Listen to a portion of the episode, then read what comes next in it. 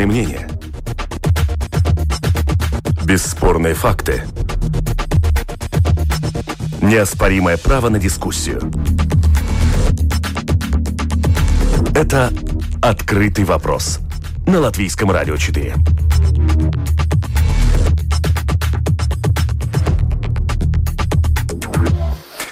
Немассовая вакцинация в массовых центрах. Выборы 2021. Списки поданы.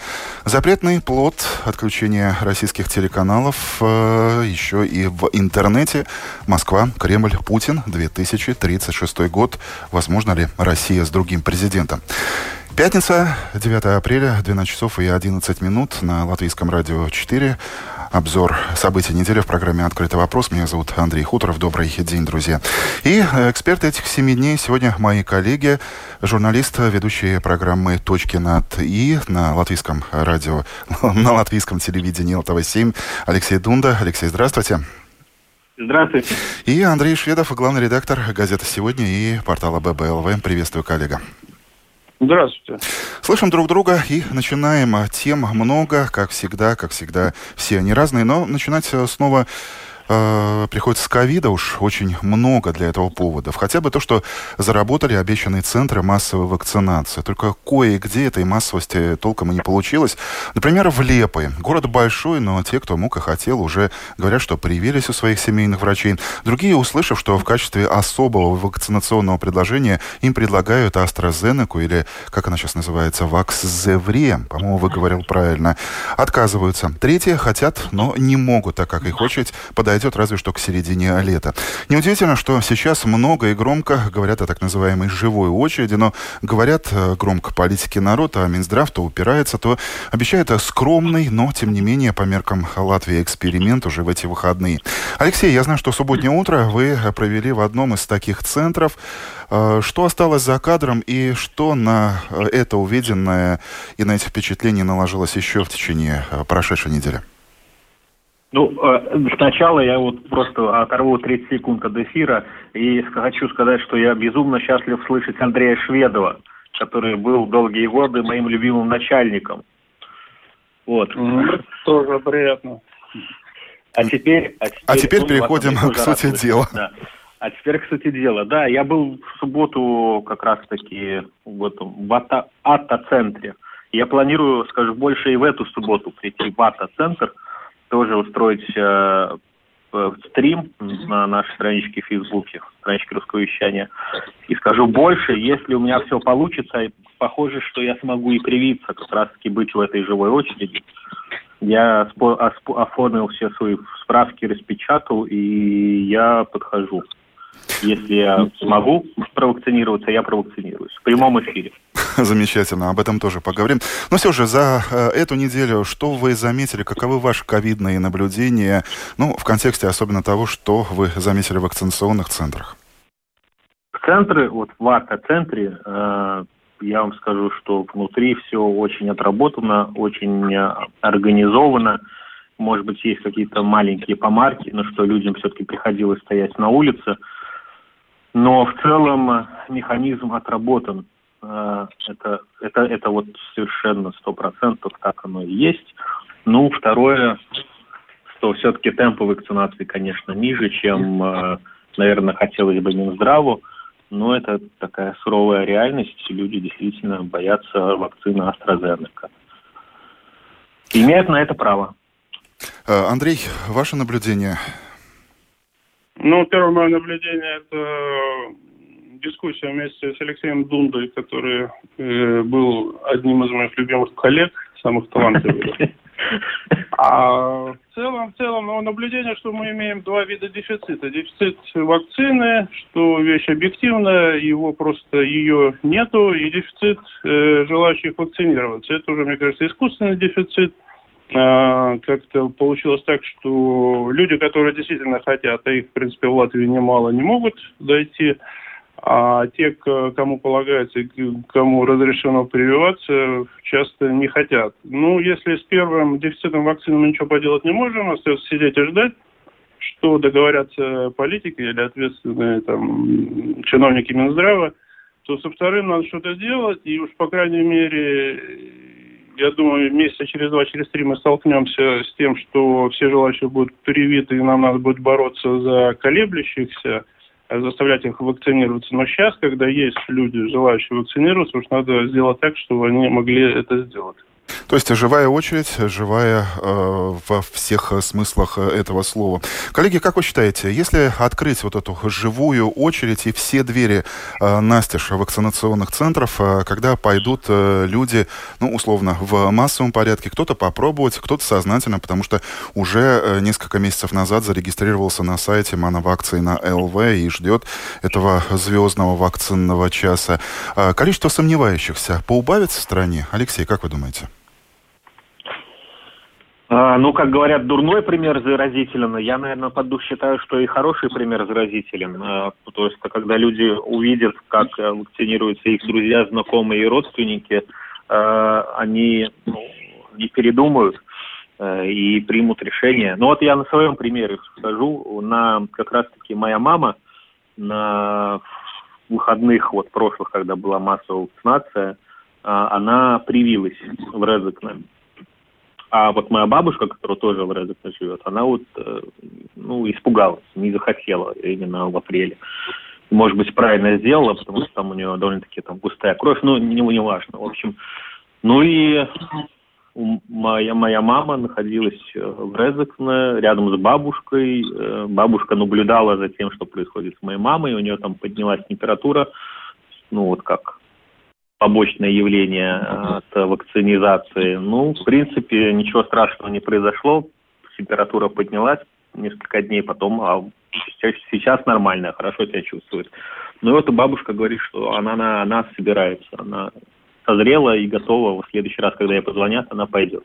То есть ваша мама стала таким народным послом вакцинации, да, и, наверное, всему нашему да, обществу ну... нужны вот такие конкретные примеры. Не, может быть, Раймонд Паус, который, кстати, очень скупо э, комментировал, и не хотя, а действительно, наши друзья, коллеги, близкие, которые пойдут, которые будут делиться своими впечатлениями, и, как знать, может быть, действительно ситуация изменится. Андрей, согласны? Или готовы ну, поспорить? Ну, я думаю, что мы сейчас делим шкуру неубитого медведя. То есть мы думаем, как э, колеблющихся э, жителей Латвии привлечь к этой вакцинации. Но на самом деле... Об этом, кстати, вакцинационное бюро думает. Мы просто пытаемся представить. Я думаю, в ближайшие 2-3 месяца задача номер один – это обеспечить возможность привиться тем, кто это хочет, тем, кто может и готов прийти. Да. Вот об этом надо думать. Да. А когда пройдет 2-3 месяца, ну, я думаю, тогда уже и появятся новые данные о результатах этой вакцинации, новая пища для размышления, и я думаю, колеблющиеся будут колебаться в сторону все-таки вакцинации. Но это будет не раньше лета, да.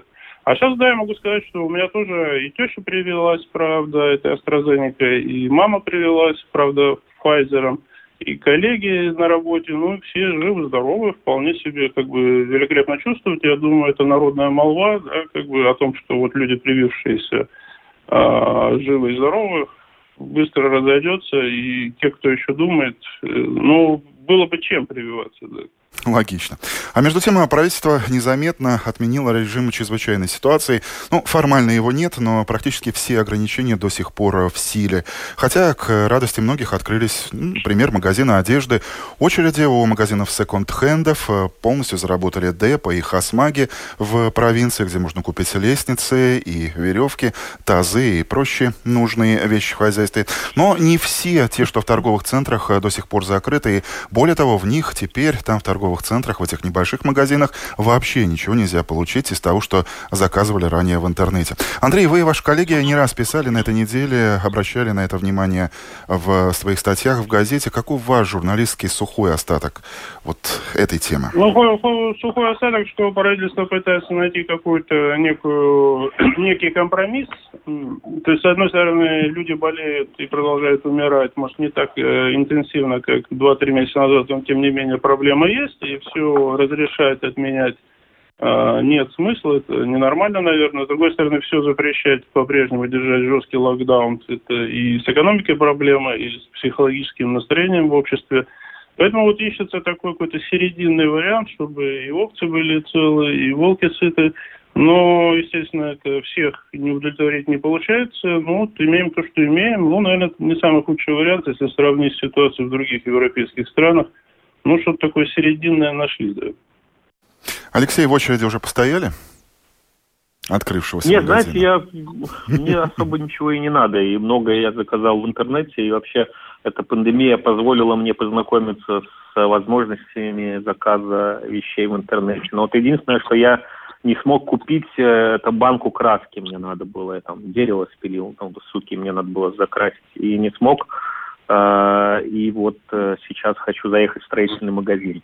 Но по поводу того, что большие магазины, торговые центры закрыты, я, наверное, в этом в этом отношении я, наверное, все-таки на стороне эпидемиологов и правительства. Потому что сейчас в нашем обществе потребления большие магазины, торговые центры, это как раньше церкви были. То есть такое единственное э, место, куда люди по воскресеньям приходят и, и молятся. А сюда, в большие торговые центры, люди приходят э, в выходные и закупаются э, своего, своего рода храм. И вот как только большие центры эти торговые откроются, я думаю, там будет такой наплыв людей, что трудно будет его контролировать. Ну, не зря наши северные соседи, эстонцы, не только э, закрутили гайки, но еще и э, Wi-Fi бесплатный заставили отключить и в торговых центрах, и в магазинах, чтобы люди там не задерживались.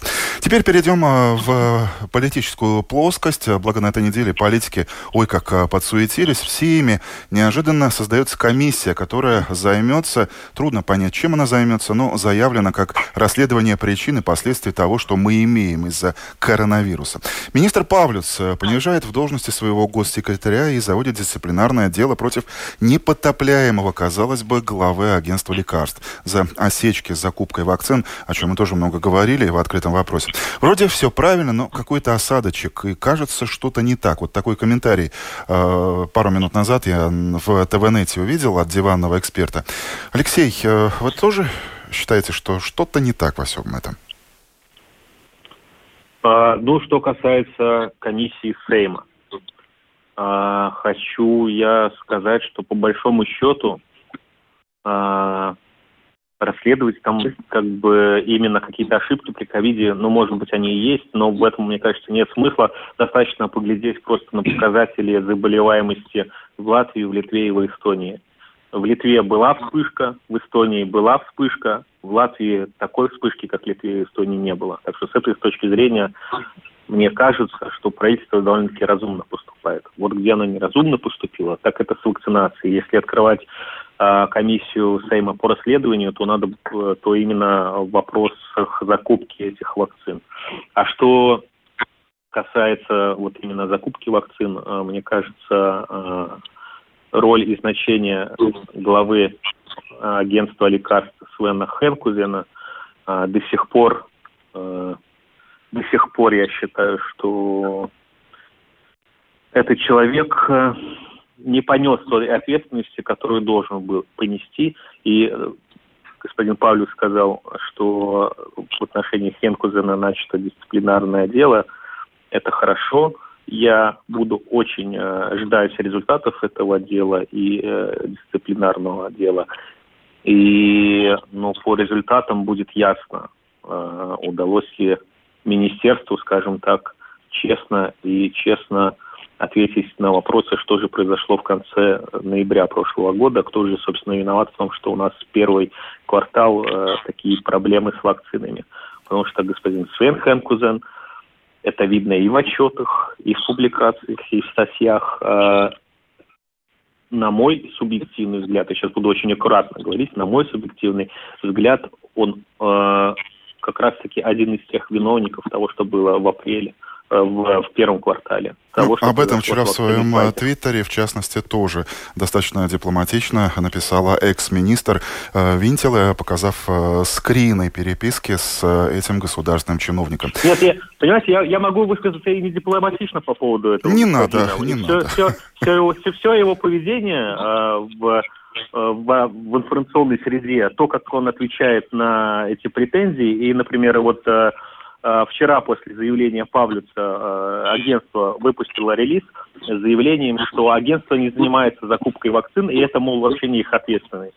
Вот, по-моему, вот это вот увертывание от ответственности очень характеризует господина Хенкузена. Он якобы не помнит, кто там принимал решение, он якобы, якобы трудно ему э, э, назвать имена, кто принял решение не 800 тысяч, а 100 тысяч заказать вакцин. Вот, э, вот эта избирательная память господина Хенкузена очень интересная для меня. Мне кажется, что был, будь, будь он приличным человеком, давно бы уже написал заявление о собственном уходе. Андрей, а скажите, чего ожидаете вы? Ваши чаяния совпадают с э, чаяниями, ожиданиями коллеги? Ну, да, у нас с коллегой много общего, в смысле, если смотреть на ситуацию в целом. А что касается э, комиссии всеми, то мы видим э, созревшее недовольство в обществе всеми этими событиями ковид-кризиса. Естественно, политики пытаются оседлать это, это недовольство и возглавить его. А, благо впереди выборы в самоуправление, за ними вскоре выборы в Сейм. И хорошая, получается, трибуна для того, чтобы лишний раз покритиковать э, власти, э, оппози... для оппозиции.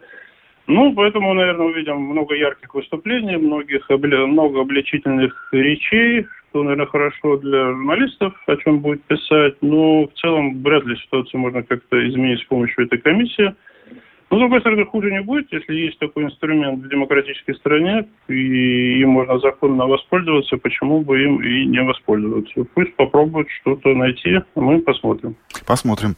О политике и политиках далее в открытом вопросе на ЛР-4. Это «Открытый вопрос» на Латвийском радио 4. На этой неделе ЦИК захлопнул двери комиссии, принимающих списки кандидатов на предстоящих в июне выборы самоуправлений. Опоздавших не оказалось. Все, кто планировал это, э, те и сделали. И, судя по первым оценкам руководителя избиркома Кристины Берзини, она очень даже довольна, что ее прогноз, сделанный в феврале о возможной вялой активности потенциальных депутатов и политиков, в целом не сбылся.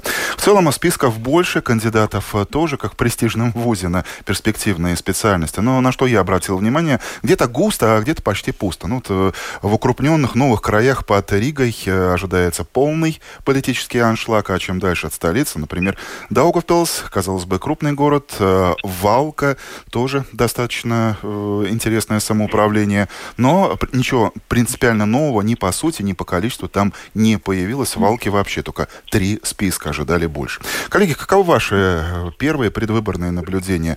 Кампания началась, начинается, или, может быть, в этом году она вообще будет из-за ковида вяло незаметной? Андрей. Ну, прежде всего, эти выборы будут менее яркими по той простой причине, что не будет выборов в Рижское самоуправление. А, Все-таки это главное, наверное, событие в любом а, такого типа выборов самоуправления. А в целом, ну да, на местах, наверное, учитывая, что прошла, проходит административно-территориальная реформа, мест депутатских становится меньше, желающих там посидеть вряд ли резко стало меньше, конкуренция должна усилиться, по идее, да.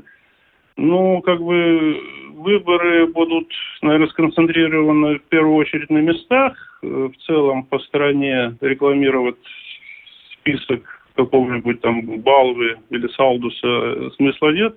То есть это как бы признак этих выборов тем, что вот где-то в своем самоуправлении друг с другом пытаться агитировать конкретных людей, Э, конкретных избирателей, то есть они такие как-то пройдут, может быть, незаметно с такой, с высоты всей страны, республики, где-то на местах, хотя на местах, да, будут, наверное, жаркие, жаркая борьба. А, кстати, политики растеряны, вот вы вот говорите, агитировать. Э, накануне нашего эфира я наткнулся на один э, твит депутата Гарконской думы, и она рассказывает, что она в такой растерянности, создаются новые большие списки, кто как, так что политикам тоже тоже боязно и интересно. Алексей, а вам, как журналисту, насколько интересно будет следить за, вот, ну, скажем так, политместечковостью? Или эти выборы уже начали вас будоражить?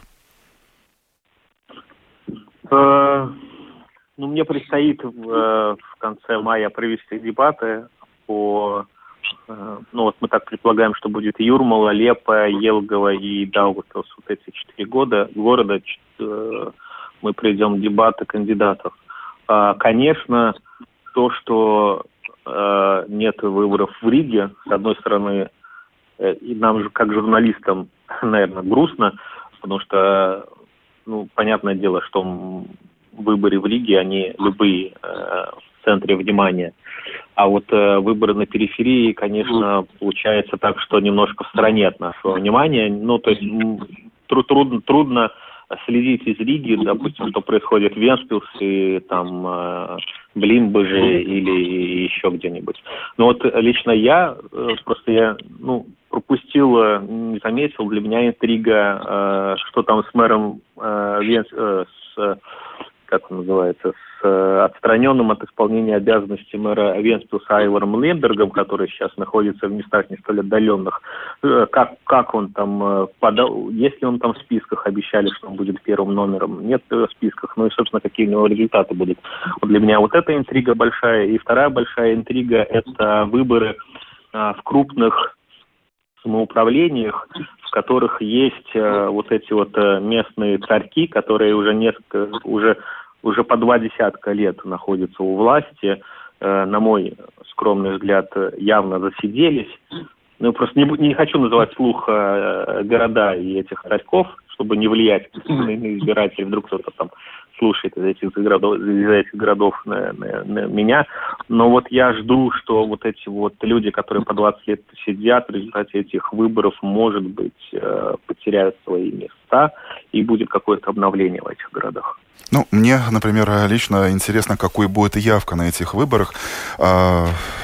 Аншлаг по сравнению с предыдущими выборами, или наоборот падение как тенденция. Это многое что покажет. И мне будет, например, интересно в целом посмотреть э, по сухому остатку голосование, э, покажет ли э, голосование выбор сегодняшнего избирателя то, как они могут и будут голосовать в следующем году, потому что в 2022 году достаточно важные выборы, выборы в Сейм. Еще одна заметная... А вот, а вот да. Андрей, Андрей, да. Андрей, извините, вот что я хотел бы еще добавить. А, вот э, не были бы мы такими, какими мы есть, уже давно бы организовали а, электронные выборы, как в Эстонии, и явка была бы точно больше, особенно в условиях пандемии, когда люди могли бы, не уходя из дома, проголосовать просто за того, кто ему нравится. А, кстати, тоже нравится. спорный но, вопрос, потому но что сколько людей, столько и мнений. Кто-то говорит, что э, только исключительно закрытое голосование. Не верю я этой электронной технике. Кто-то посмотрит, где-то опять что-то не получится. Так что, ну, я не такой большой сторонник и оптимист ну, в отношении выборов. Хотя, возможно, мы к этому и придем. Еще одна заметная тема, коллеги. Э, прощай запрещенный контент. Совет по электронным СМИ выполнил свои обещания сделать недоступным для латвийского пользователя содержание отключенных месяц назад по разным причинам российских телеканалов. Но если месяц назад РТР, НТВ и даже РЕН-ТВ кинокомедии исчезли из пакетов кабельных сетей, то сейчас, э, месяц спустя, это содержание недоступно в интернете. Вот вот э, сейчас я попробую войти, допустим, на ntv.ru в нашем эфирном компьютере. Удивительно у меня сайт открылся. Хотя накануне из дома я э, с другого оператора мобильной связи заходил, и у меня появилась надпись на английском и латышском языке, что я пытался открыть запрещенное содержание. Алексей, кстати, судя по вашему фейсбуку, эта тема тоже вас затронула. Вы даже поделились накануне фрагментом архивного интервью с президентом Левицем. Ну да, мне, конечно, все эти активности нашего Неплпа немного, ну почему немного, конкретно напоминают то, что делает в России Роскомнадзор, когда пытается там блокировать Твиттер или блокировать э, Телеграм. Э, ну, у Роскомнадзора были проблемы с этой блокировкой. Как мы только что убедились, есть проблемы с этой блокировкой и у Неплпа. Вот вы взяли и зашли а, на запрещенку, так называемую. А, да, президент, да, в интервью говорил, нет, интернет мы не будем трогать, мы же демократическая страна. Ну вот, слова и дела. Андрей, ваш комментарий. Какой вы видите реакцию активного, ну, скажем так, потребителя российского телевидения? Будет искать дальше и находить то, что сейчас недоступно и закрыто, и найдет что-то другое, но тоже российское, или переключится на наш латвийский или европейский контент? Как думаете? Ну, кто ищет, тот всегда найдет. Э, в частности, я вот тоже проверил, открыл НТВ.ру, открывается. Да, ну, даже если бы он не открывался, я думаю, десятки, сотни сайтов подобного содержания э, остаются доступными, и желающие могут в интернете найти все, что им не хватает после закрытия России и других телеканалов. Кроме того, и вот в пакете у меня, допустим, э, телевизионном остается «Россия-24», то есть тот же самый Киселев со своими этими, ну, вещает все спокойно, да. И другие каналы, вот, например, ТВЦ, да, ну, аналогичный такой, менее масштабный, но, в принципе, тот же самый, та же самая повестка дня выдается. То есть, э, ну, невозможно, как бы, в наш современный 21 информационный век э, пытаться что-то закрыть, это только вызывает удивление, насмешки над этими желающими вести цензуру. Ну, с другой стороны, мне кажется, надо что-то все-таки противопоставлять здесь, на месте. Здесь вот Алексей Думда, один из как бы ведущих телевизионных журналистов Латвии, говорящих, э, общающихся со своими зрителями на русском языке, Наверное, вот э, это та альтернатива, которую и его коллеги могут заменить.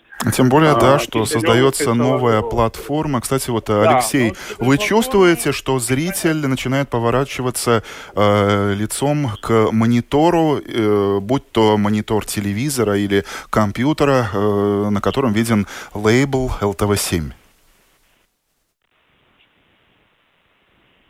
Пауза, ну... пауза может означать согласие. Я надеюсь. Ну, ну рейтинг, рейтинг, рейтинг, точно обратиться. Это, не, это здорово. Не, ну рейтинги у нас последний год э, с началом пандемии выросли, потому что э, люди заинтересованы в, в, качественном, а, в качественных новостях э, и в качественной информации, тем более она их напрямую касается, когда те же, тоже правительство принимает решение об ограничении, там, например, торговли. Всем интересно узнать, как им завтра жить.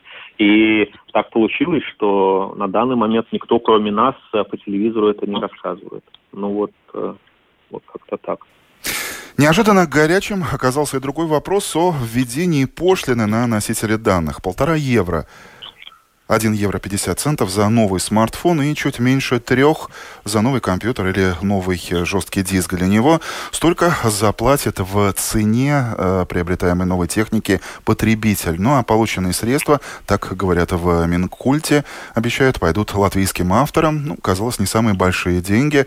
Даже перепроверил, действительно ли это так. Да, действительно, полтора евро и 2,85. Но, как мы и видели, дискуссия между политиками и индустрией достигла э, в этой теме, в этом плане высшей, даже наивысшей ноты и завершилась вчера принятием конкретного решения в правительстве. Андрей, насколько вас-то удивило? Это спор из-за небольших, но денег или это спор о чем-то, о чем-то, может быть, большем, о чем-то другом?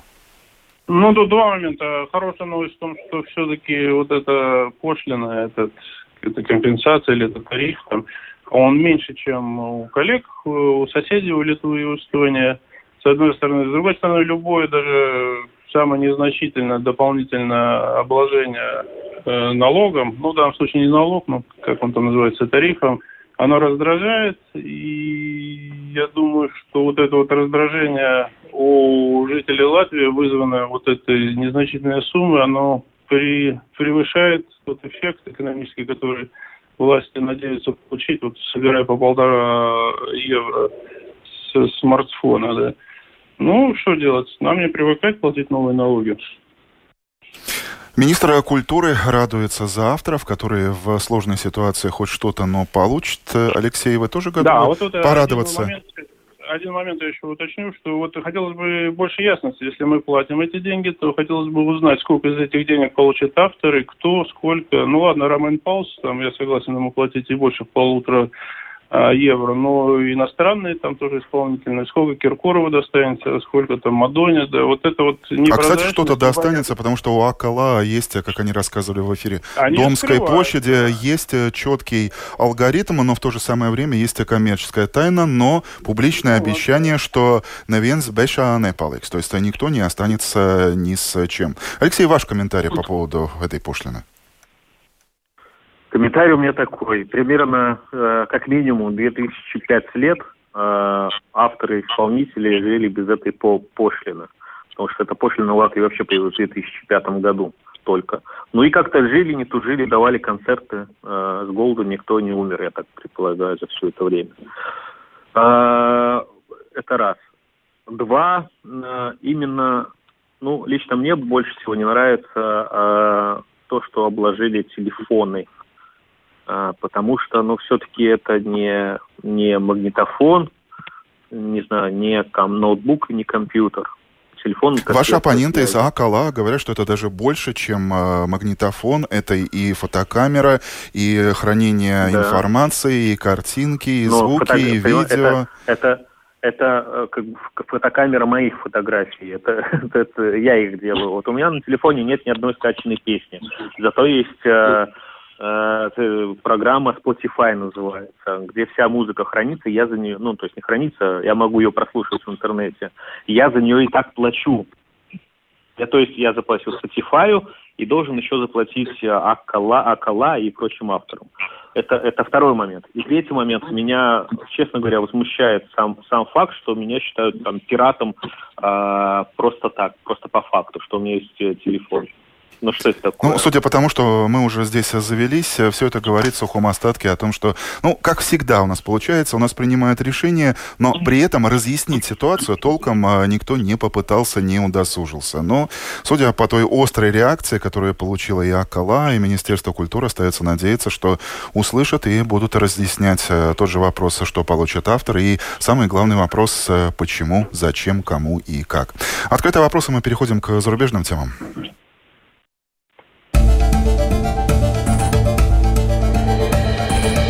Это «Открытый вопрос» на Латвийском радио 4. В центре внимания прежде всего восток Украины. По одну сторону границы взрывы, гибель людей и Скромное празднование очередной годовщины появления ДНР и ЛНР, так называемых, по другую, большая заметная активность российской армии. Запад обеспокоена в комментариях и политиков, и политологов, то и дело звучит слово «война» в будущем времени. Песков из Кремля жестко комментирует, российская армия передвигается на своей территории и в тех направлениях, в которых считает нужным. Несомненно, все это серьезно. Вопрос, насколько серьезно? Ваш комментарий, Андрей. Ну, все я надеюсь и отчасти уверен, что все закончится опять словесной перепалкой, что, в принципе, логично, когда, допустим, на границах, вблизи границ России появляется или в Норвегии там бомбардировщики Б-2, или в Адаже идет учение, там какие-то НАТО или корабли НАТО заплывают э, в Черное море, тут же раздается комментарии российских политологов и официальных лиц о том, что о, ужас, значит, к нам приближаются, активность, надо что-то отвечать. В данном случае ситуация с точностью наоборот. Россия пододвинула свои войска, и в результате Ренкевич и другие министры иностранных дел, и официальные лица НАТО, и в США – а, начали словесную, жесткую достаточно риторику о том, что Россия должна там вернуться на места базирования и так далее. То есть, с моей точки зрения, лучше пусть ругаются и обвиняют друг друга и угрожают друг другу политики дипломаты, чем э, артиллеристы или танкисты. Алексей, мы уже услышали, что вы э, заблаговременно старательно готовитесь к политическим дискуссиям, следите за местными выборами. Э, тема происходящего на востоке Украины, насколько вас занимает, волнует? А, вообще сложный вопрос. А, во-первых, э, конечно, самое ужасное это война, самое ужасное это когда гибнут люди. То, что сейчас происходит э, на востоке Украины, это происходит не, в первый раз. Там такие обострения, ну, происходят довольно-таки периодично. Если вы помните, помните, э, года два-три назад, наверное, была история с моряками. тоже вот э, моряки поехали, пошли к мосту, их там захватили, арестовали и потом долго-долго освобождали. Потом обменивались пленными и так далее. Ну, то есть время от времени вот эти обострения на востоке Украины происходят. Э, я отсюда, из Риги, глядя, могу сказать, что ну, и у той, и у, и, и, и второй стороны есть свои интересы в том, чтобы это обострение произошло. А, но главное, чтобы, чтобы не гибли люди. Вот э, это самое важное, и этого всем хочется пожелать.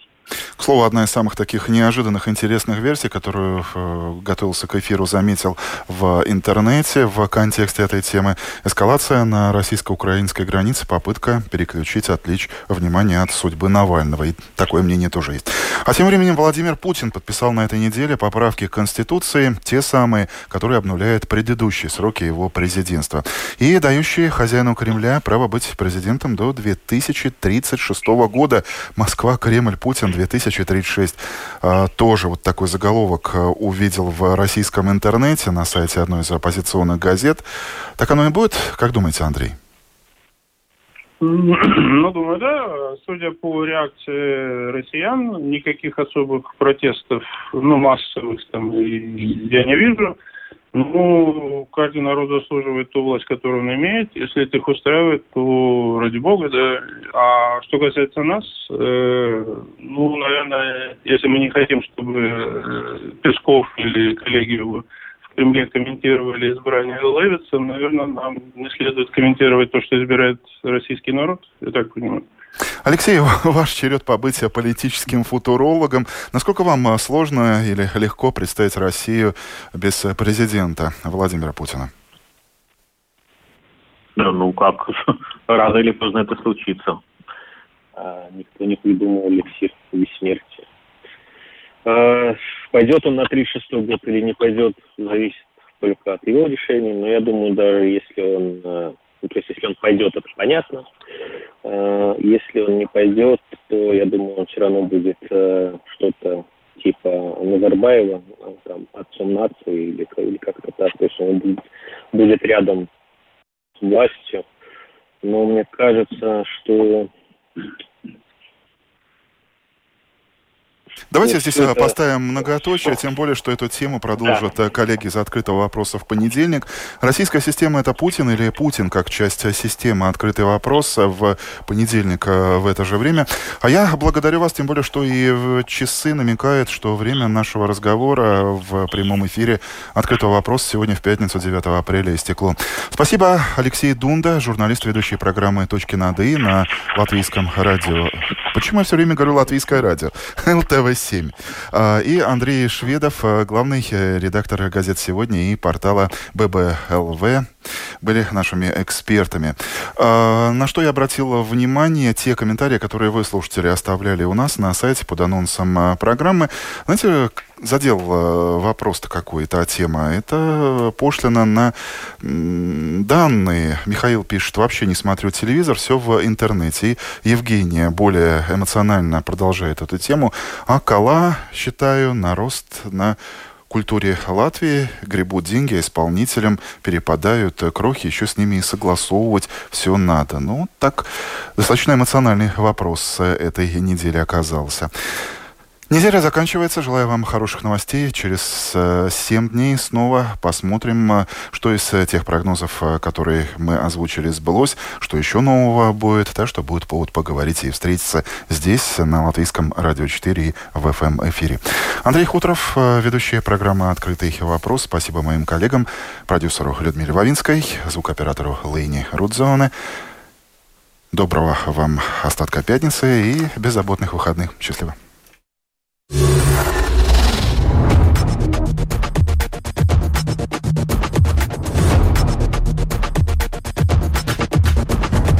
Спорные мнения. Бесспорные факты. Неоспоримое право на дискуссию. Это «Открытый вопрос» на Латвийском радио 4.